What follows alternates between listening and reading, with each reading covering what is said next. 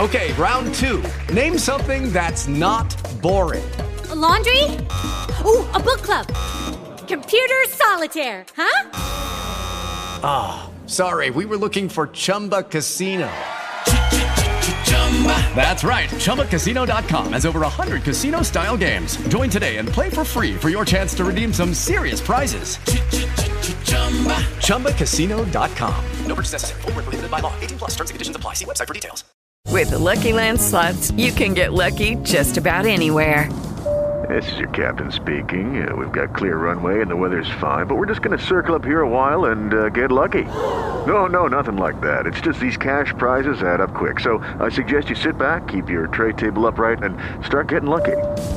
Play for free at LuckyLandSlots.com. Are you feeling lucky? No purchase necessary. Void where prohibited by law. 18 plus terms and conditions apply. See website for details.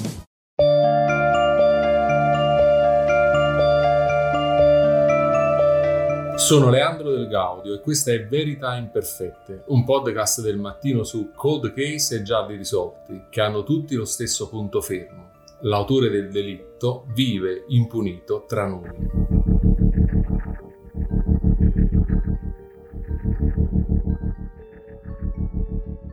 La conosce questa donna in fotografia? No, non saprei, non credo di averla mai vista. E posso sapere di cosa si occupa? Fa la puttana. Ecco, cominciò in questo modo il primo interrogatorio di Enzo Tortora con l'autorità giudiziaria, vale a dire con il PM che lo aveva arrestato, firmando in questo modo la storia di un errore giudiziario destinato a diventare emblematico. Il giorno dell'interrogatorio avvenne il 23 giugno del 1983 Cinque giorni dopo il blitz degli 850 presunti affiliati alla NCO finiti in manette, pensate, ci furono almeno una quarantina di casi di omonimia che poi vennero rilasciati dal giudice con tante scuse dopo qualche notte in cella. Esattamente 40 anni fa, era il 17 giugno del 1983, Enzo Turtora venne arrestato. Che Italia era quella di 40 anni fa? Proviamo a ricordare. L'Italia era campione del mondo da un anno, il presidente della Repubblica era il partigiano Sandro Pertini, Tiziana Rivale aveva vinto il Festival di Sanremo con Sarà quel che sarà e un mese prima la Roma era diventata campione d'Italia. Tutto ciò quando esplose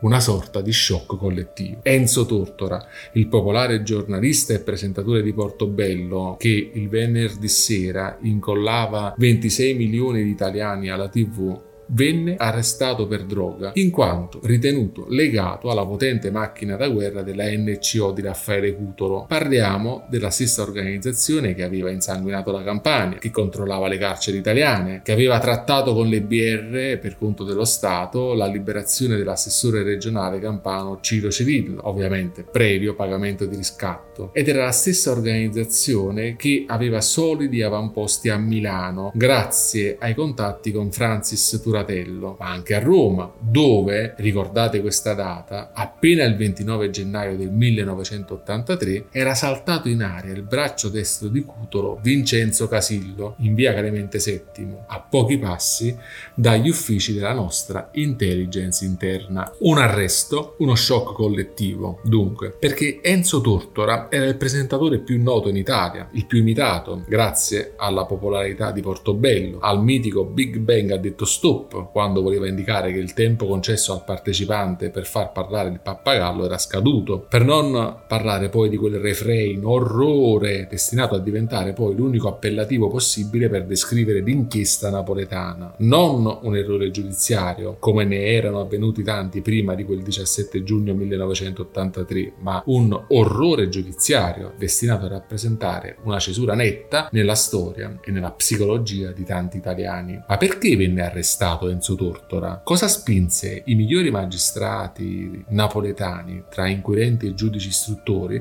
a credere nella colpevolezza del giornalista? Cosa convinse poi i giudici del tribunale a condannare a 10 anni in primo grado, sottolineo 10 anni in primo grado, un uomo noto e incensurato, dalla vita irreprensibile, dotato di una robusta cultura liberale, appassionato di studi umanistici, padre uomo guardato con amore ma anche con invidia da milioni di italiani.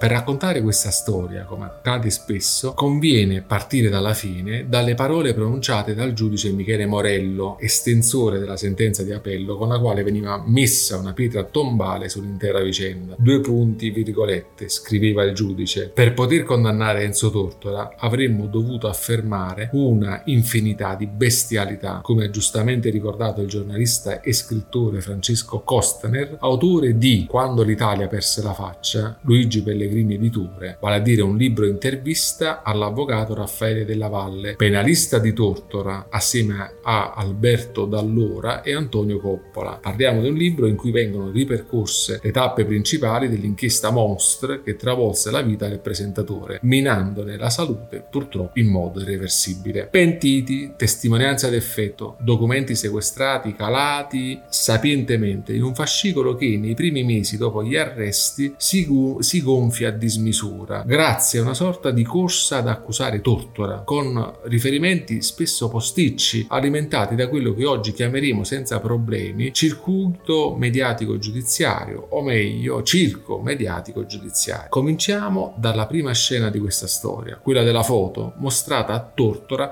nel corso del suo primo interrogatorio, dopo cinque notti in cella. L'indagato eccellente era stato già condannato, almeno da un punto di vista mediatico. Era diventata infatti famosa e ridondante la passerella di Enzo Tortora, mentre viene accompagnato da due carabinieri nel cellulare che dall'Hotel Plaza lo avrebbe portato in carcere. Ricordate? Era in manette, accudito da due carabinieri e si accorse subito che non era solo. Da uomo di spettacolo, per esempio, comprese che quello che era stato apparecchiato in suo onore era una sorta di set, neanche fossimo stati a Cinecittà o negli studi di Domenica Inn. C'erano giornalisti da tutta Italia, quel 17 giugno del 1983. C'erano fotoreporter, telecamere, quasi a inaugurare la stagione delle passerelle, passerelle mediatico-giudiziarie che appena dieci anni dopo, anni 92-93, avrebbero scandito notiziari e palinsesti di sapore giustizialista durante i furori di Tangentopoli. Da uomo di spettacolo qual era, Tortora comprese tutto, come appare evidente da una delle foto di quella orribile mattinata, tanto da spingere poi qualcuno a paragonare il volto disincantato del presentatore all'espressione del viso di un altro martire. Parliamo della foto di Aldo Moro nel covo delle BR, quando con il quotidiano La Repubblica si mette in bella mostra per dimostrare di essere ancora vivo e sorride come se stesse per abbozzare tutta la propria amara ironia di fronte alle trame oscure che lo vedevano nella prigione dei terroristi. Ma torniamo ai motivi degli arresti, torniamo alla storia della foto della donna mostrata a Tortora nel corso dell'interrogatorio di convalida dopo cinque notti in cella. Non era una puttana, nel senso che non faceva la prostituta. Quella donna mostrata in fotografia si chiamava Nadia Marzano, secondo un pentito era un'affiliata alla banda di Francis Turatello, il capo della mala milanese, con il quale Cutolo era entrato in affari nel controllo di ingenti traffici di cocaina a nord. Ed è il killer pentito Pasquale Barra, famigerato come Onimala, a raccontare che Tortora sarebbe stato fidelizzato, affiliato in casa Marzano a Milano. Da chi? Dallo stesso Cutolo e da altri personaggi, tra cui quel Giuseppe Paolillo che vale la pena di ricordare anche per un altro motivo. Chi è Paolillo? Paolillo è l'affiliato alla NCO di Cutolo che conservava o avrebbe conservato il cosiddetto giuramento di affiliazione per i nuovi adepti alla organizzazione cutoliana, secondo un rito di iniziazione mutuato dalla mafia proprio dal boss di Ottaviano, che mediaticamente poi viene conosciuto come giuramento di Paolillo.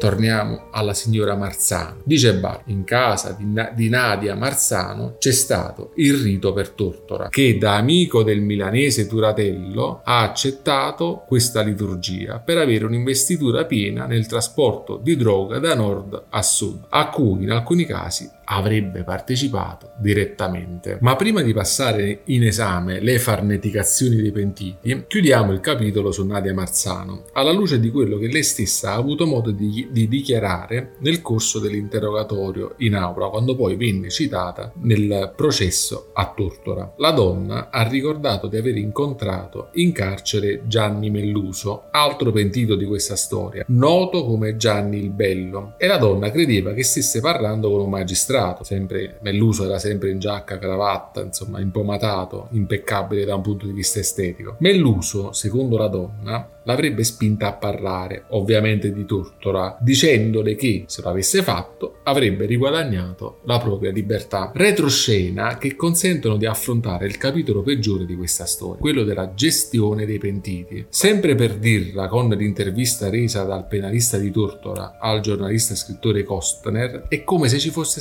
stata una sorta di staffetta di collaboratori di giustizia, ovviamente scelti tra killer sanguinari in attesa di benefici carcerari per sostenere un'inchiesta che era oggettivamente priva di riscontri concreti. Andiamoli a conoscere allora quelli che hanno accusato Tortora. Uno dei primi a finire agli atti si chiama Giovanni Pandico. Era detenuto dal 1970 per un duplice omicidio, per tentato parricidio, per incendio doloso, ma anche per calunnia. Sì, avete capito bene, calunnia significa che uno dei principali accusatori di Tortora, se non il primo, era un calunniatore patentato. Era poi sanguinario e psicotico, almeno a giudicare dalle relazioni fatte sul suo conto nelle varie carceri da alcuni specialisti. Un delirante paranoico narciso che introduce nel fascicolo a carico di Tortora un concetto su tutti. Tortora è un camorrista ad honorem, lo è almeno dal 1980. Tortora fa parte di una ristretta cerchia di persone insospettabili e di alto rango che sono in grado di servire gli interessi della NCO nel traffico di droga in Italia e all'estero. Ovviamente al racconto di Pandico, quello dei camorristi eccellenti o insospettabili, si aggiungono subito le conferme di Pasquale Barra. Per anni Barra è stato un killer sanguinario alle dipendenze di Cutolo. Ha ucciso Francis Turatello, il capo della mala milanese, lo ha fatto in un carcere sardo, mostrandosi capace, secondo una certa oleografia criminale, mai confermata ma mai smentita, di mangiarne il cuore dopo averlo ammazzato a mani nude. Onimala, un sanguinario che diventa protagonista, secondo la difesa di Tortora, di una sorta di caso giudiziario nel caso Tortora. Sarebbe stato infatti escusso decine di volte in assenza di un avvocato, ma solo giunti al diciassettesimo interrogatorio avrebbe confermato la storia sostenuta da Pandico a proposito della affiliazione ad honorem di Tortora. È uno dei capitoli più spinosi nell'Italia di quegli anni perché sempre a giudizio dei regali del presentatore è come se tutti i pentiti venissero fatti passare per una sorta di apprendistato, rimanendo chiusi per giorni in una caserma dei carabinieri dove avevano la possibilità di leggere i giornali, vedere la televisione con le puntuali cronache giudiziarie sul caso, sul caso più scottante dell'anno. Sì, d'accordo, sono a conoscenza di questo fatto, ripetevano l'uno dopo l'altro in una sorta di staffetta mediatico-giudiziaria che ingrossava il fascicolo Tortora, ma sempre in totale mancanza di riscontri concreti. Pensate, secondo Barra, Tortora avrebbe partecipato a traffici di stupefacenti alla frontiera, lui, così noto, così facile da riconoscere. Avrebbe poi raggiunto, assieme a un narcos peruviano, Ottaviano, la roccaforte del potere cutoliano, per consegnare la droga ai reggenti della NCO di Cutolo. Secondo Gianni Melluso, parliamo sempre di Gianni il Bello, quando girava in auto con Tortora, l'auto era imbottita di droga e il presentatore era tanto sbadato da lasciare la vettura incustodita così da rischiare che la rubasse. Ed è lo stesso Melluso che ricompare in questa storia a proposito di una presunta foto. Non parliamo più della foto della Marzano, ma di un'altra foto. Una foto mai venuta fuori. Una foto che Melluso avrebbe scattato assieme a Tortora, cosa abbastanza difficile da mandare giù, come ha spiegato più volte l'avvocato difensore del giornalista. Possibile mai mai che un noto presentatore che si mette a trafficare droga per conto della più potente macchina da guerra che esisteva in Italia accetta di farsi immortalare in una foto assieme al suo principale fornitore. Insomma, una serie di racconti inverosimili che si sommano, che si aggiungono, che si sovrappongono, si rafforzano, sempre e comunque in mancanza di un riscontro o di un filo logico. Eppure, in questa storia di pentiti a caccia di benefici, ci sono alcuni tasselli che, almeno da un punto di vista genetico, spingono gli inquirenti a focalizzare l'attenzione su Enzo Tortora. Parliamo di particolari completamente spuri, insignificanti da un punto di vista indiziario, necessario, facili da smentire, ma che finiranno per rivestire una straordinaria importanza sotto il profilo mediatico. Parliamo, ad esempio, di un'agendina telefonica, di una corrispondenza intrattenuta da un camorrista detenuto con l'ufficio legale della RAI, a proposito di centrini fatti in cella e donati al popolare mattatore di Portobella, ovviamente a sua insaputa, ma anche dello strano racconto di una coppia di coniugi, lui pittore in cerca di fame, lei sedicente paladina della giustizia negli studi di un'antenna privata milanese. Sono tre aspetti della vicenda Tortora, l'agendina, i centrini, la testimonianza di questa coppia di coniugi in un'antenna milanese che conviene affrontare uno per volta.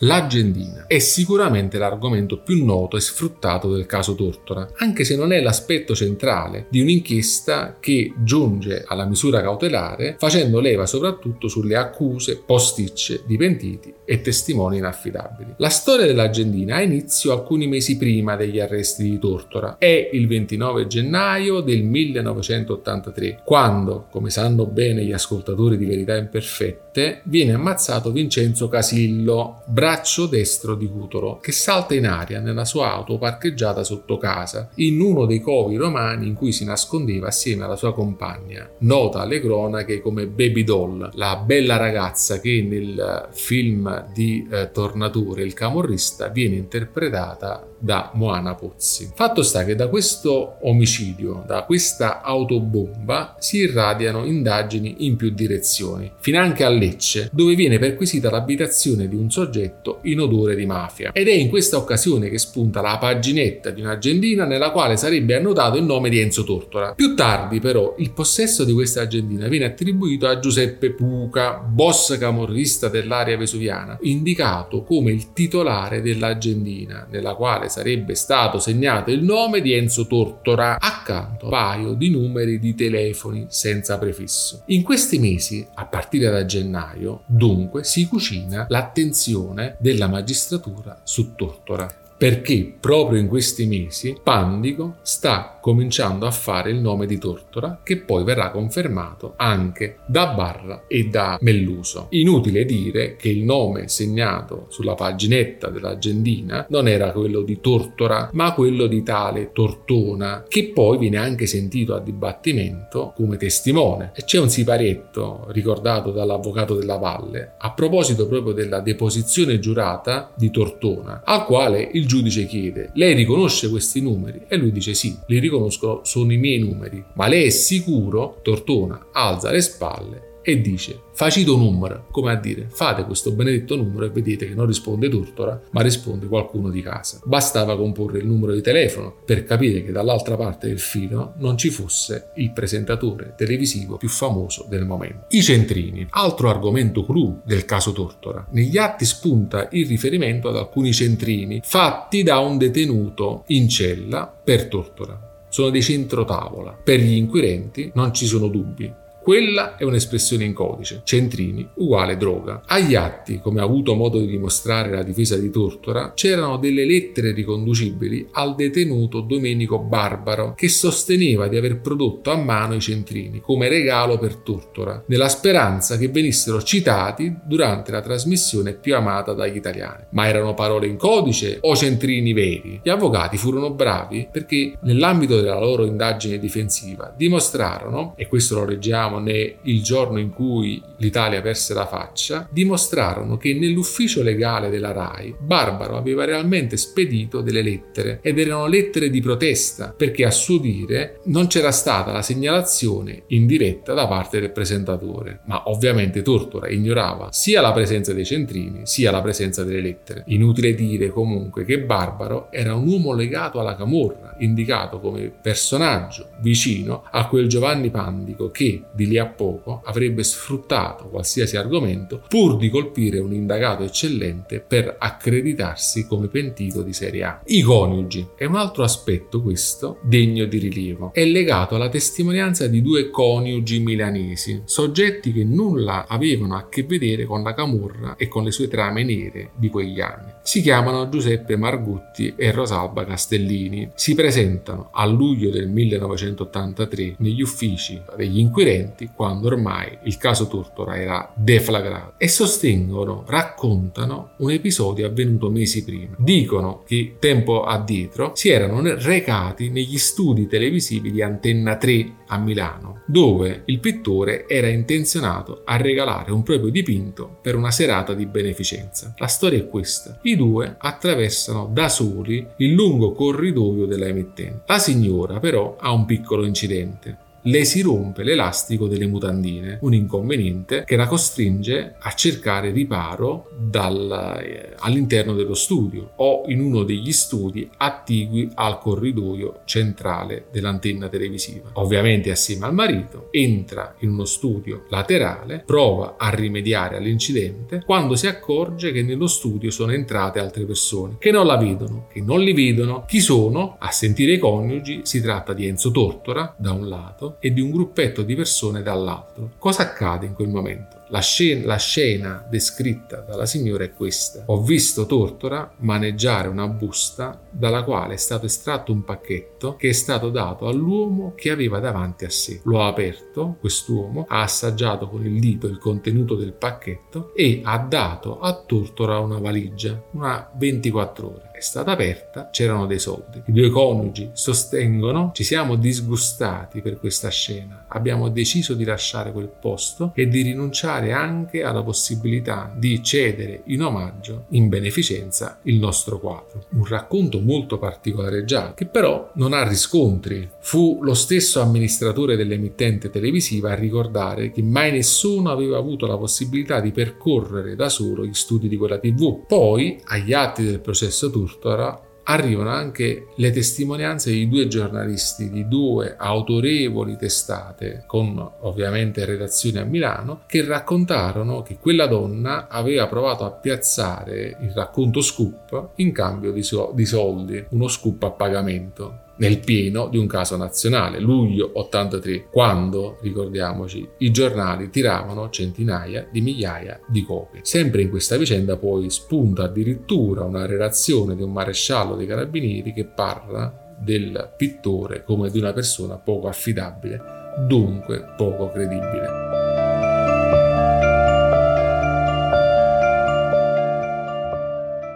Ma la storia del processo Turtora potrebbe andare avanti all'infinito con questo tipo di rimandi, con questo tipo di cose abbozzate e sistematicamente smentite dai fatti, grazie a una mole di riscontri o ragionamenti che hanno via via demolito le accuse a Turtora, ma anche le motivazioni della sentenza di primo grado, quella, ricordiamoci, che infliggeva 10 anni di reclusione al presentatore, quella che aveva condannato Tortora, prendendo per oro colato questo ammasso e questo rimando continuo di allusioni e mezze conferme, grazie a un uso sapiente o strategico dei collaboratori di giustizia. Di fronte a tutto ciò, pesano le motivazioni della sentenza di Corte d'Appello che assolveva Tortora con un verdetto destinato ad essere confermato in Cassazione, già perché ricordiamoci che il PG della Procura Generale di Napoli aveva fatto addirittura ricorso per Cassazione, venendo poi stroncato dal verdetto definitivo della Suprema Corte romana. Scriveva il giudice Michele Morello il giudice d'appello che aveva assolto Turtora, nello stesso collegio presieduto da Antonio Rocco e costituito anche dal consigliere all'atere Carmine Ricci. Due punti, virgolette. Mancando qualsiasi riscontro delle asserite dichiarazioni accusatorie ed esaminate in atti, l'imputato non poteva che essere assolto con la più ampia formula per non aver commesso il fatto.